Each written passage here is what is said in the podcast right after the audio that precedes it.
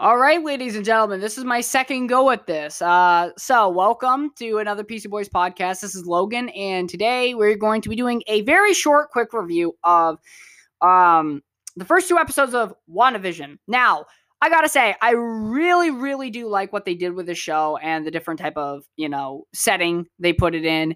And, have you basically, they bring you into this, right? And make you wonder what's going on in the real world. Because clearly Wanda is in like some alternate reality or is like sedated and like they're whoever these people are at S.W.O.R.D., by the way, because they show the S.W.O.R.D. logo quite a few times.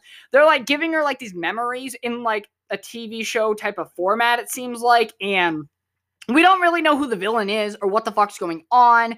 But all that we know is that something is going on with Wanda. And she is somewhere that is clearly not in the nice little happy fairy tale world she thinks she's in. And it's really interesting to see exactly what's happening. So we know that they released two episodes, and for every Friday, they're going to release one episode until they get to their total 9 episodes through, which will bring us to about March 5th. And then it'll be like a few week hiatus or a week and a half hiatus until we get Falcon and Winter Soldier.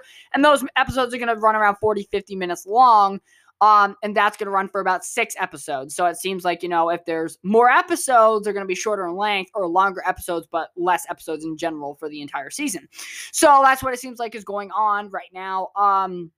So yeah, we had a few Easter eggs in the first few episodes. We got S.W.O.R.D., Hydra, and even a character called Glamour, who I believe is in the comics as well. Not very familiar with her, but I do remember the name very faintly. But yeah, so although this is a only few episodes sort of thing, I definitely recommend it. Give it a watch. It's really funny, very different, but it's really enjoyable. It's really funny, enjoyable, and on top of that, they have this mystery building of who's the main villain and what's going on in the real world and in the MCU in present day, which we don't know about, of course, until the end of the season. And we know, of course, WandaVision is leading into the Multiverse of Madness, which doesn't come out till next year, and Spider-Man 3, which will come out in December, I believe, 17th. So yeah, really looking forward to that. So for Marvel movies this year to look forward to that are not delayed or anything as of this moment is Black Widow, Shang-Chi, Spider-Man, and what the fuck was the other one? Black Widow, Shang-Chi... and the Eternals. That was the other one. So those are all coming out this year as well, alongside the Disney Plus shows. Disney Plus shows are kind of like on the beginning side of the year.